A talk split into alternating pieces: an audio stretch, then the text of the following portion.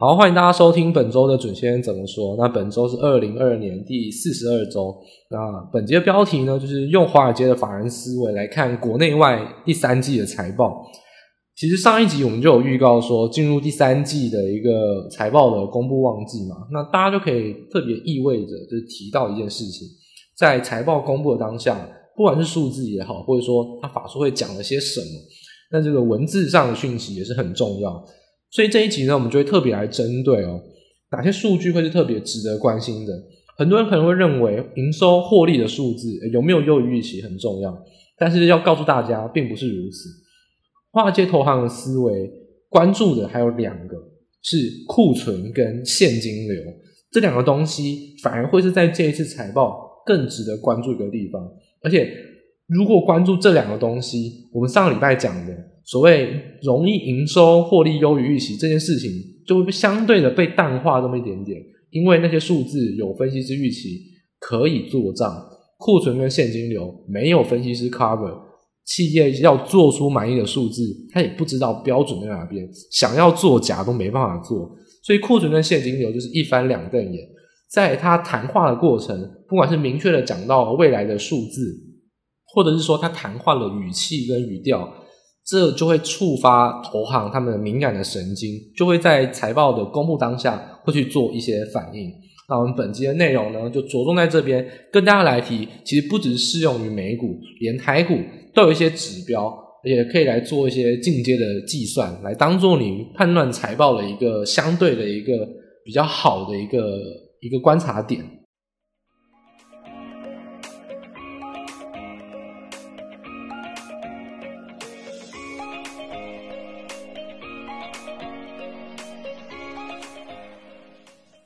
好，首先呢，我们先来谈到，我们刚才既然说库存跟现金流这两个是非常关注的，那首先要拿出证据嘛。诶，谁讲库存？其实大家都知道库存很重要啊。诶，但是有一家投行啊，我自己是蛮喜欢这家投行的，就是 Morgan Stanley 啊，大摩。大摩呢，他在财报的前戏啊，就是说在上个礼拜的周末，应该说大家听到 Podcast 上一集 Podcast 的后一天，他公布了一个超级厚的。研究报告非常厚，是 Equity Research，就是股权部门发布的，所以当然就是要针对股价啊，然后还有各个上市贵公司的库存来做一个一一个比较地毯式的一个搜寻，地毯式的一个说明哦。他这个报告只讲一个字，就是库存。他把库存讲了巨细靡，用各种角度，所以这个报告啊，我觉得。如果大家有幸啊，有管道可以拿到，它真的是非常精彩，我觉得写得非常好。那它里面有很多图表可以拿来运用。那我在呃官网上面的文字报告啊，呃就是有图文嘛，所以我就有截取了两张重要的图啊，算是比较我觉得值得跟大家分享的，大家可以去看。当然里面有非常非常多的资讯啊，如果大家有幸可以拿到的话，其实你真的很值得去看，到底他怎么来看库存，他用非常多的角度、非常多的数据去解读。库存的重要性，还有库存的他们所观察的指标，看重的地方在哪边？好，库存呢，当然我觉得就不用再多说了，因为高库存缺点有很多。第一个，高库存有库存叠加，如果你卖不掉，那你营收获利当然会受影响。第二个，高库存对于某一些短周期商品而言，高库存基本上等于报废。例如说像手机。如果 iPhone 一年换一个旗舰机，谁要买 iPhone 十？谁要买 iPhone 十二？对不对？大家都要买最新的几支啊！你比较旧的机种，只有在二手机市场，而且非常非常零星。要买新机，苹果也不卖你旧机啊！所以，如果苹果手上有 i 十二库存呢，就是报废。所以，基本上越短周期，像电子产品，其实库存的压力就会越大，因为。基本上改朝换代之后，旧产品等于垃圾，就像显卡一样。如果真的推出了两代、三代之后，旧的显卡就是垃圾。所以，就为什么 Intel 跟 NVIDIA 不愿意推出新显卡，他自己会砸自己的脚。如果他推出新产品，他手上的旧库存就卖不掉。所以，很多厂商会做什么事情？先砍价，赔钱也要卖。我把旧库存卖完，卖完之后呢，就可以推新产品。然后呢？就一次性的打消这些库存，我就从此之后我就卖新产品，又回到可以获利的一个成长轨道。所以说，不要认为砍价不可能哦。电子产品的砍价必然发生，包含笔电也是。笔电如果真的出了新机种，那些零售商卖不掉的，你倒大霉。所以反过来而言，越是这种零售商，越是电子产品，越是这种短周期的产品，库存的影响就越大。因为基本上新品一推出，你的库存基本上变成垃圾的几率就非常非常大，叠价的速度很快。所以呢，大摩对于库存呢，我分享两点给大家听。第一个是关于库存目前的看法。那大摩呢，它针对于就是全产业的库存啊，做了一个 heat map，就是热点图。那这个热点图呢，它二维分析嘛，它分为次产业，就是像是次产业，然后还有所谓呃库存的风险等级。那它的风险那也分很多，分成供给，就是它等于是供应链啊。是供给面的风险，还是需求的风险，还是呃整体综合起来的风险？那它这个热点图就算是二维分析，做了一个很完整的分析哦。那大摩它本身告诉我们是什么事情呢？那我们就可以直观的解读这个热点图啊，就是以现在而言，这要先声明哦，不是所有产业都有库存，就像金融业或是软体服务这种东西都是没有库存，或者像矽智财。基本上这种软体服务产业就没有库存，所以要提醒大家，我们这边讲的库存分级就是有库存的产业哦，OK，所以大家要记好，有库存的产业就是基本上就是所有制造业，不管是电子、非电子还是低阶制造都一样。好，所以库存的风险呢，这边听好，就是重点来了。大摩把库存的风险由低到高排序的话，是机械，再来电子设备，再来车用。再来就是危险的等级，半导体零组件，还有非常非常非常非常危险的等级，资通讯的硬体产品，包含电视、笔电等等的，就是你想到硬体终端产品，还有软硬的零售库存。这个软硬的零售库存啊，就是习惯我们就叫英文讲啊，就是叫做 soft line 跟 hard line。那这个 soft line 跟 hard line 其实你就想象就是。一般的什么什么枕头、棉被，就是它基本上是软的，他们就叫 soft line。那如果你说像是什么呃玩具，或者是说呃水桶、呃扫把，那我们就叫做 hard line。其实就是一些低阶的一些必要消费啊。然后呢，它把它规划成就是软跟硬，那基本上没有什么差别啊。所以你会看到，基本上 soft line 跟 hard line 都是最高等级的库存风险。所以这张图就告诉我们，现在来看法人他的观点是什么？那这个观点就影响到一件事情啊，就是 Q 四它对于产业的偏好就会很明显，所以基本上机械业跟电子设备还有车用啊，会是法人在 Q 四比较偏好的一些次产业，这些产业的库存风险比较低，或者说库存去化的压力比较小，所以这方面就会是大家在 Q 四现在你要投资的时候，如果你有想要做投资的话，你就会可以往这三个方向去走。那半导体零组件就会稍微有一点风险，尤其像资通讯的硬体，就是三 C 产品，还有一些零售，就是这种低阶的生活日用品，那库存风险就是非常非常的高。所以这个是现在目前的看法。那这张图厉害的地方就在于说，它分类分得非常详细，就是这个二维的一个分解，分解的非常好。那第二个我们想要分享的图表呢，就是关于未来前瞻指标。那这张图呢，它说明是什么？大家可以去看我们的图表，上面写 exhibit exhibit five，然后呢，它写 super survey，它就是调查 super survey 就是调查托运人。好，大家玩货运海运玩的这么凶，现在总该知道托运人是谁吧？托运人呢，就是你把你去下单货柜海运仓位的那个人，就叫做托运人哦，托委托运送的人嘛。所以托运人呢？他就受到那个摩根士丹的调查，毕竟他是大型投行嘛，所以呢，他去做调查，但大家就是会接受，因为他可以直接去调查他底下的客户。总而言之呢，他调查托运人什么事情呢？去问他说：“哎，你这一季啊，你委托货物运送的，你委托的运送的货物啊，它的用途是什么？例如说，我今天我是供应商，哎，我委托货物委托的是终端产品。”那代表它就是一个订单，然后呢，相对来说就会是他收货那一方呢，就会是存货。但我们只去统计托运人，所以基本上这个分类我们就可以解读成货柜海运啊，它运送的货物里面属于订单还是属于库存？那就把这个净订单减掉净库存的比例，把它算出来。好，那这个算出来之后呢，就可以有一个比值啊，大家可以看到在图上显示的这个蓝色的直方图，比如说负十、负二十、负三十，像是第三季已经是负五六十，就代表说净库存的比例啊大于净订单五六十趴。比如说第三季订单很少，都是运送库存，代表说库存压力就一直在堆积，因为卖不出去。所以这个方面呢，我们要讲的东西呢，就不是讲说第三季在干嘛，因为现在的库存压力，我们在上一个环节已经讲过了。这张图啊，有趣的地方呢，就在于说，哎，我怎么主观解读？这就是私房菜啊。我主观解读这张图厉害的地方在于说，大摩如果是调查托运人，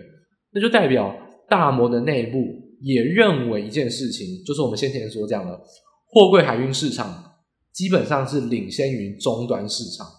在今年年初的时候，货运海运报价到今年这这一周为止啊，基本上只有涨过一个礼拜或两个礼拜，大概四十个礼拜都是跌的。所以为什么我们从一月、二月、三月一直就跟他讲说需求在衰衰退，迟早会进入到衰退阶段，就是从成长面的衰退，因为。从成长变成微幅成长，变成持平，变成衰退。从订单，从货柜海运报价就可以看得出来。所以大摩基本上就是英雄所见略同，大家就可以特别观察一个点：大摩基本上也认为货运海运的报价会是前瞻指标，否则他就不会去调查托运人在托运什么东西。所以现在货运海运报价旺季不旺，那第四季恐怕就是没有去化的可能性。那第四季圣诞旺季过后啊，可能十二月、一月、二月，包含到我们中国、台湾、韩国都有农历年假，过年期间都会是淡季。如果十二月、一月、二月淡季还是持续衰退，那也没办法。但如果二月、三月之后有开始转强，那可能库存就会在四月、五月递延开始去做去化的呃可能性变大。也就是说，货运海运的报价会领先终端消费市场。所以，如果你真的想要关心去库存什么时候结束，至少要先看到货运海运报价出现淡季不淡，或者是旺季很旺，至少要相对转强，这才会是领先于终端商品市场去化库存的一个前瞻指标。所以，货运海运报价很重要。它现在还在跌，那就就是跌，那就没什么好讲，代表库存至少未来两三个月内都不会消化完毕。那货运海运报价先止跌，或是至少淡季先不淡，才有可能看到库存的压力做趋缓。所以货运海运的报价是前瞻指标，不要因为长荣、阳明、万海已经跌得一塌糊涂，你就不想投资。不想投资是一回事，但是不研究可不行。货运海运报价会提供非常非常多的资讯，纵使没有人要当航海王，但是我也手上也没有航海呃货运海运的股票。但是我依然很关心货运的报价，因为这会是去化库存最先反应的地方。连大摩他都是站在这个观点，大家可以特别特别的留意啊。所以以上呢，就是我们关于大摩这个库存报告啊，其实它有五十几页啊，我这边只是举简单两个图来跟大家做一个很仔细而且白话的分析。那之中还藏有非常多的宝藏，但我没有时间，没有时间篇幅去好好的一个一个图解释啊。一个图一个解释，可以开班授课讲三小时都讲不完。好，所以我们就这边针对两个图表跟大家做分享。现在看什么？法人的思维是什么？还有未来前瞻指标是货柜海运报价，不要轻忽。好，那刚才讲完库存，那简单就讲一下现金流。其实现金流很重要，原因也很重要，因为在衰退的时期啊，基本上现金就是王道。企业来说。公司的财务或营运的稳健，现金够不够，就是非常重要的一件事情。而且现在是高利率时代啊，你可以看到说，不管像是我们一直提到，呃，新兴市场主权债，或是美国的循环信用债务、信用债务，都有倒账的危机，可能在今年底或明年初发生。但是大家不要忘了，还有什么债没有讲到？哎，公司也要发债啊，公司债。首先，升息公司债发行成本就飙高啊，再投资风险非常高。先前我们就举一个很简单的例子哦，我讲内线消息，但这内线消息已经不是现在啊。我在五月的时候呢，就有听到呃富邦、国泰同时听到他们讲说，以前企业债发行啊，像台积电、日月光这些龙头公司发行公司债，银行端用抢的，要拜托你发债，然后我用很低的利率，我都可以来做放贷。但是在第二季已经反转了，从第二季开始，呃，企业债的市场就已经从卖方市场变成买方市场，也就是说，银行要开始跟你谈利率哦。诶，投标没有这么好投，如果你的利率起标很低，银行端不会买账的。所以，企业债在升息的情况下，有没有成本变高？百分之百有。我可以告诉，就清楚的告诉你，从内线消息就可以知道，第二季就已经开始改变了。第二季开始，企业债就已经开始成本飙升了，不是第三季，也不是现在发生的事情，第二季就已经发生。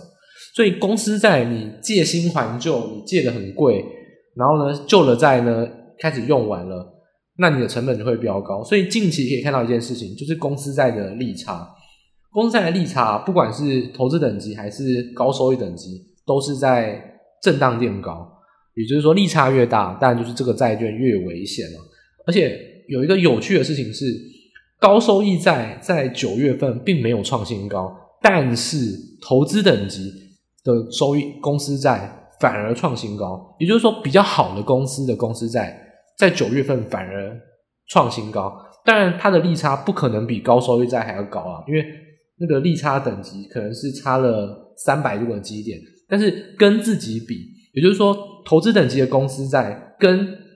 九月份跟五月份比啊，九月份已经创新高，这就可以代表一件很关键的事情哦。高收益公司债，哎，倒账风险可能比较高，所以现金流特别特别的关注，这大家都可以接受。但是投资等级的公司债在九月份竟然创了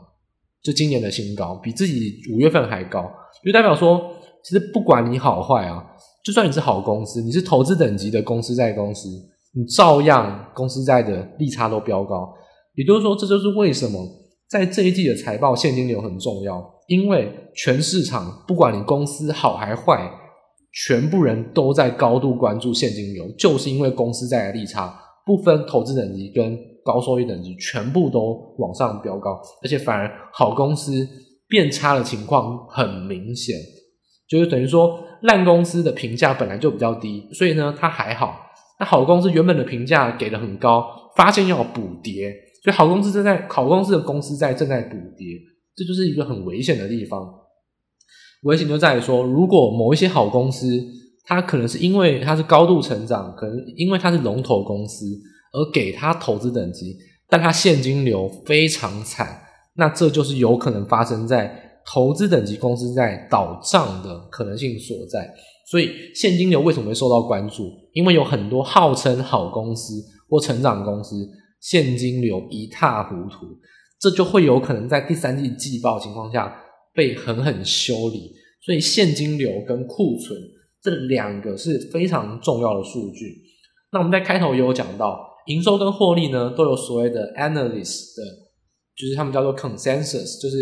预期啊或共识。但是库存跟财报，呃，库存跟现金流基本上没有人在 cover 这个数据的预估，也就是说这个数字诶没有答案可以抄。今天我是台积电啊，我自己的猜测，我估多少，我确实营收就是多少，诶，我达成了，那我就是正常。如果今天我差一点点，我就稍微做一点点账，而去把它弥补，刚好过分析师的预期。这是我们讲到的，为什么从过去到现在有超过七十五趴的公司会至少可以打败预期，因为分析师预期先在市场上已经流传。那公司就会去对答案，会在合法边缘做账。但是库存跟现金流，你有看到？你去找几个公开的网站，你有看到有人财务像那些 earning calendar 有在预估说，诶，摩根大通这一季的现金流预估多少吗？没有，没有预期的话，公司就没有答案可以抄。那他讲什么？市场给他好坏的评价就很不一定哦，就五十五十了。所以这是要大家在财报季比较要小心的地方。营收获利不会出大问题，因为营收获利已经先公开了，公司不可能让自己难看。如果真的难看，那家公司就是烂到底，那也没什么好说的。但绝大多数的公司都会修饰财报，但是在库存跟现金流方面，没有一个标准给他抄，公司也不知道说，好吧，我库存我隐瞒一点点，我做账做一点点，就做出来市场还是不满意，那还有做账被查到的风险，所以公司基本上就会有一个比较大的困扰在这一边，就是库存跟现金流没有一个答案可以抄，那讲出来的话到底会被正面解读还是负面解读就很不一定，所以这也是大家要特别特别小心的，在财报公布从这礼拜五。也就是说，大家听到 Podcast 的前一天到下礼拜到下下礼拜，都会是非常多重要财报的公布。制造业库存很重要，非制造业现金流非常重要，所以这两点大家就要特别特别的小心。那这里不只是局限于美股，美股财报比较早公布嘛，那台股第三季的季报也会在十一月十五号之前公布，台股照样可以利用。什么数字呢？一样，我们也可以利用现金跟库存。那大家就要在财报公布的时候，请你去看资产负债表。你可以做一个进阶指标，自己去做计算。什么事情呢？你可以把每一季跟每一季的现金，这一季减上一季，我们叫做净现金变化。那摆在分子，分母呢，就是把这一季的库存减上一季，叫做净库存变化。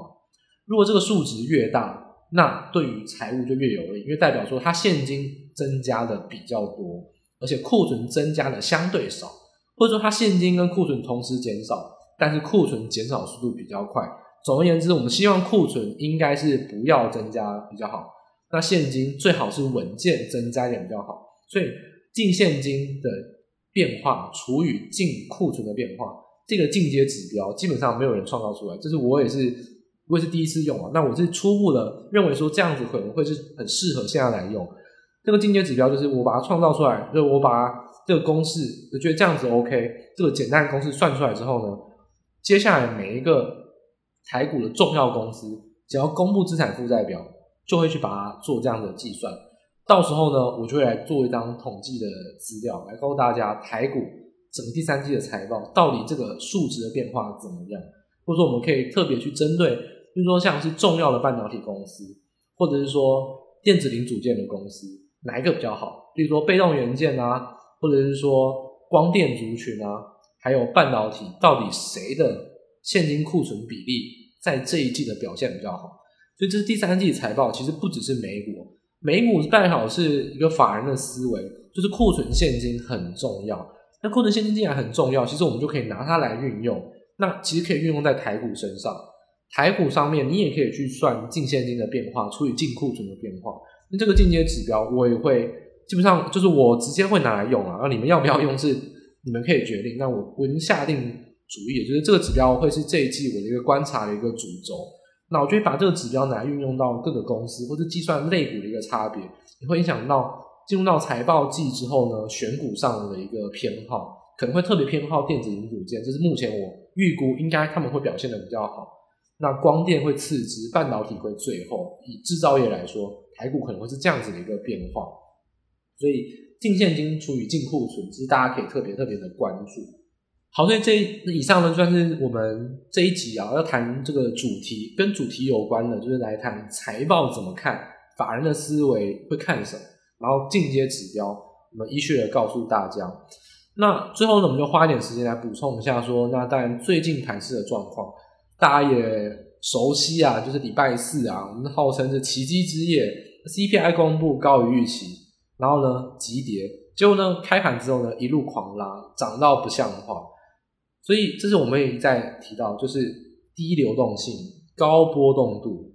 低流动性、高波动度，基本上就会出现疯狂行情。为什么？高波动就会有急跌，也会有急涨，所以 V 转很有可能发生，可能。你历史上没有看过这么多疯狂的 V 转，就在这一年两年内被你看完了，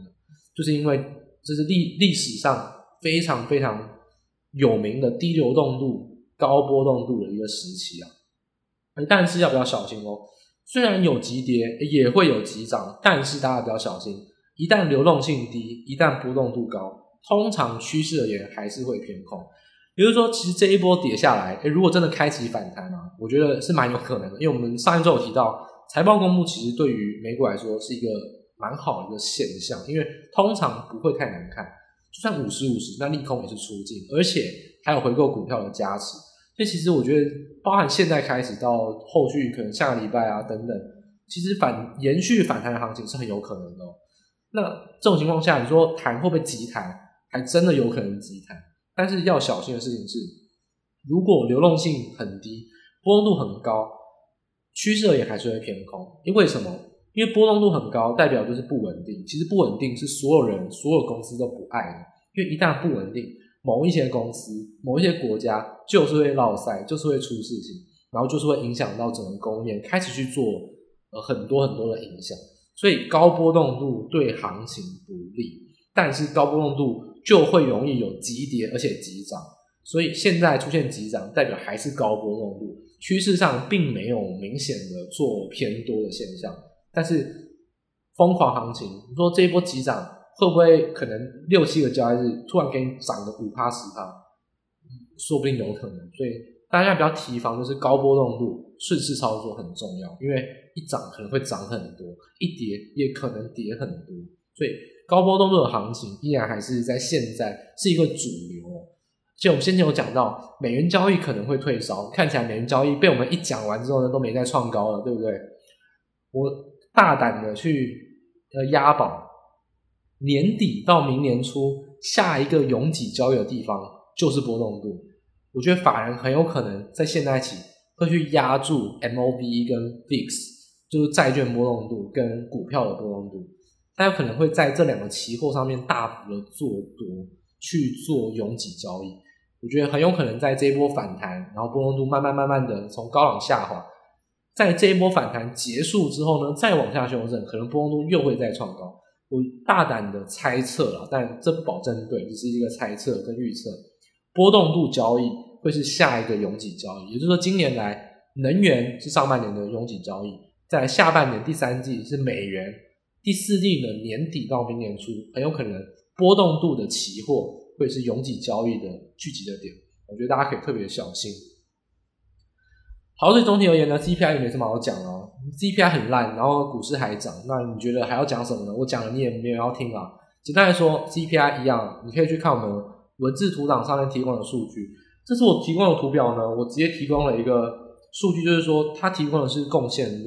月增率。我们最爱看月增率嘛。提哎，到底贡献月增率最多的是什么项目？其实也不用想，当然是房租，因为房租的占比很大。房租呢，贡献的月增是零点二个百，零点一八个百分点。哎，其实 CPI 才月增多少？其实有将近一半都是房租贡献的。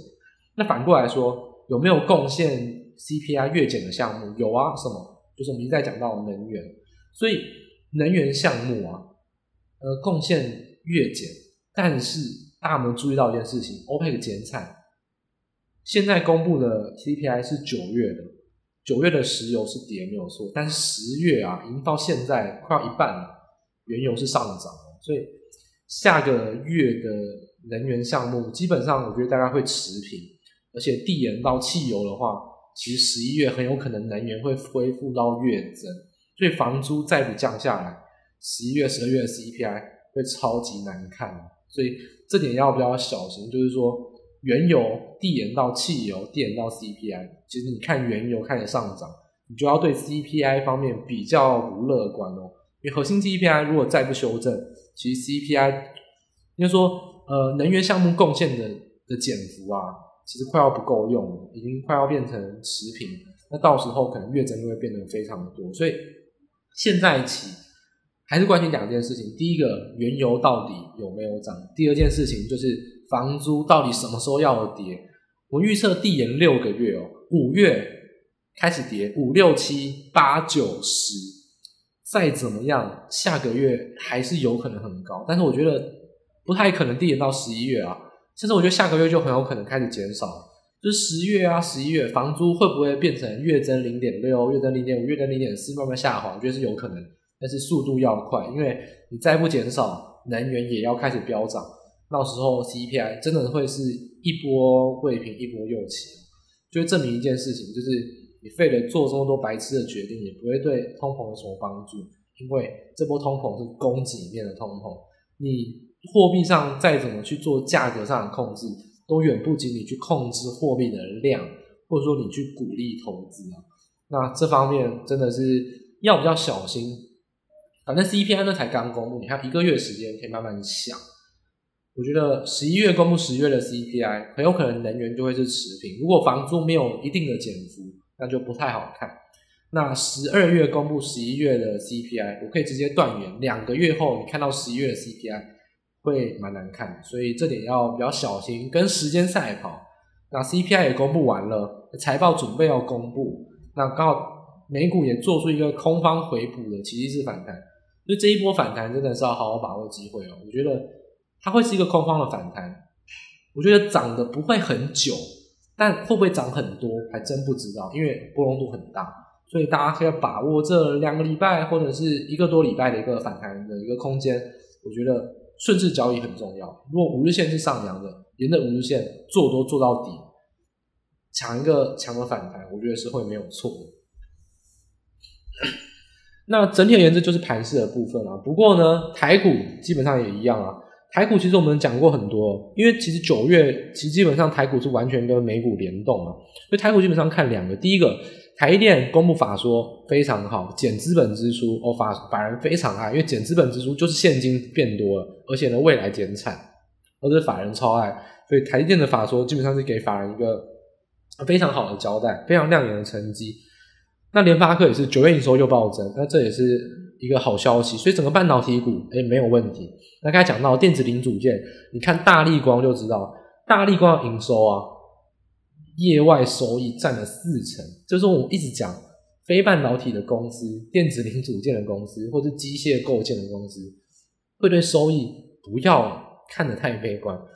第三季的财报，台股搞不好那就是唯一一个亮点，全部人都没什么好讲的，唯一一个亮点就是汇兑收益，汇兑收益会高到很可怕。大立光第三季毛利衰退，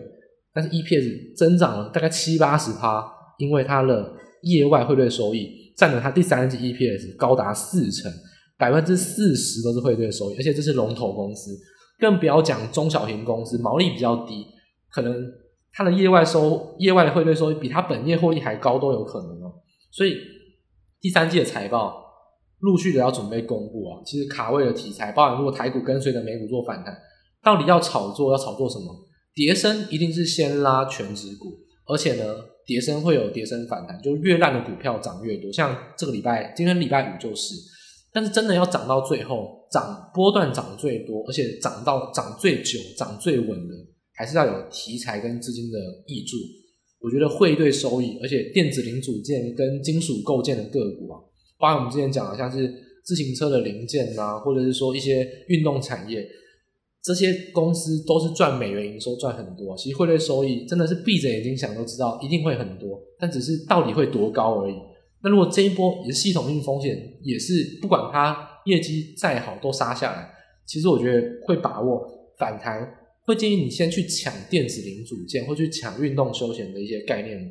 包含车用的零件啊，或者说一些金属构件。会比起你去抢半导体会好一点。半导体虽然波动很大，跌很深，涨很多，像今天一堆烂股票涨停板，但那里就是它因为很烂，它才涨停板。因为它跌了好几，跌了十几二十趴，今天涨那么一根涨停板。所以真的要看反弹哦，涨得比较稳，涨得比较久，我反而会建议大家还是回归到汇兑收益。而且这个东西我已经讲了快要一个月了，应该要讲超过一个月，这真的不是空口说白话。大立光已经。公布答案了，连大立光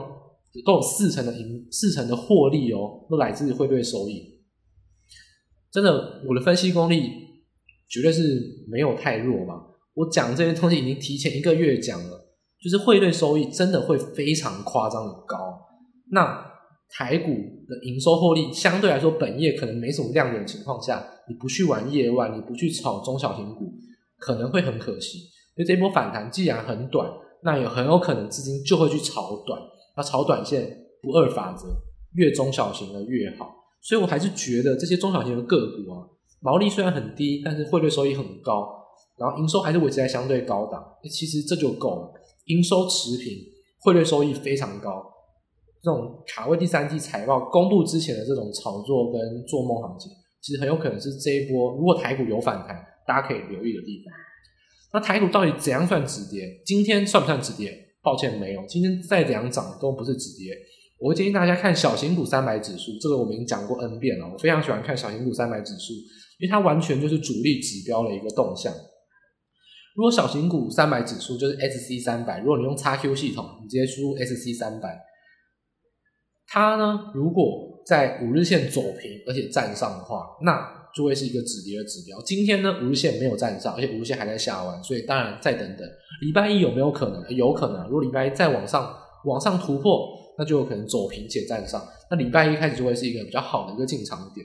所以 SC 三百这是一个小型股三百指数，我还是会建议大家，它是一个主力动向啊，就是多空动向一个地方。如果它走平站上五日线呢，其实相对来说，很多中小型个股都是依靠内资主力，它会是一个比较。可以去依赖，而且去看重的一个指标，所以非常建议大家去锁定这方面。那最后最后呢，其实我们刚才讲到，包含到是大立光的法说啊，其实还有台积电的法说，我们就在最后面简单补充给大家。那台积电法说大家都知道，其实我们从八月营收公布跟九月营收公布，其实我们也都很早很早就已经去做财务的一个预测，就是台电的营收会比财测高标还低。但是它有没有降价？没有，所以毛利率跟盈利率会比财测高标还高。也就是说，台电这家公司啊，每次都非常保守。基本上，如果它是正常的话，一定会比财测高标还高。所以你看台积电的的财报，不是说什么哦，比财测还高，哇，好棒！不是诶、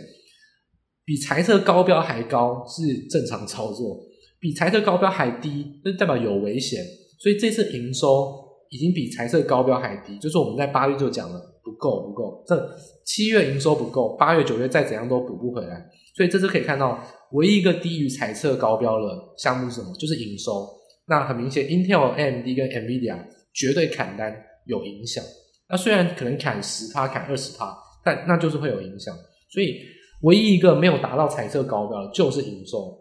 所以台积电第三季有没有困难？当然有。为什么台积电会在接下来？去喊出价动率可能会到明年上半年呢，都会持平减少，或者资本支出要减少，因为第三季的营收已经是比他们预期的还要差了。这个财测的展望，美金营收是二十点六亿哦，高标是二十点六亿，只有二十点二三亿。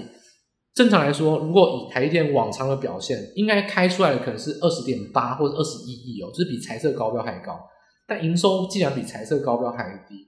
台电自己应该内部也是有吓到，而且自己内部应该是必须要马上调整。例如说，资本支出从四百四十亿砍到变成低标的四百亿，再砍到直接砍到必须要下修财测，今年的资本支出可能只剩三百六十亿。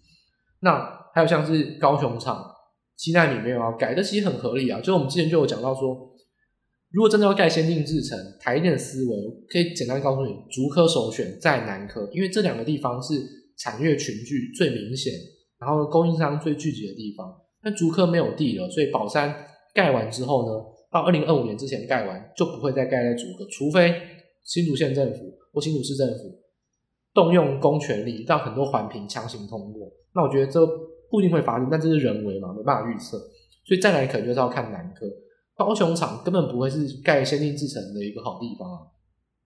它从零到有才是一个小小的厂区，你就要盖先进制程，其实是很浪费、没有效率的事情。所以，如果真的要停止资本支出或是减少资本支出，诶，哪个地方会是最好下手？当然是砍高雄，因为高雄本来就不是一个盖厂的好地方。不是说高雄不好，而是高雄本身半导体的群聚的产业聚落太少，所以去。盖在办高雄需要时间的累积，以现在来说不会是一个最好的时机点。我不是说高雄不好，是现在来说高雄不是最好的时机点，所以砍高雄厂绝对是合情合理。所以这里就告诉我们说，台电为什么下修？那其实很明显，这一季的营收已经下到台积电。所以从下一次来看啊，我觉得大家比较关心的一个点会是什么呢？而这点我觉得很多新闻上没有讲到，所以我觉得特别补充来讲，台电的营收。你可以看到五奈米跟七奈米已经过半了，占百分之五十四。那 N N 三就是三奈米家族的第一个，就是 N 三，在今这一季会开始贡献营收，也就是说，你从明年初看到第四季的财报，应该会看到有一个三奈米开始贡献营收，那应该会少少的。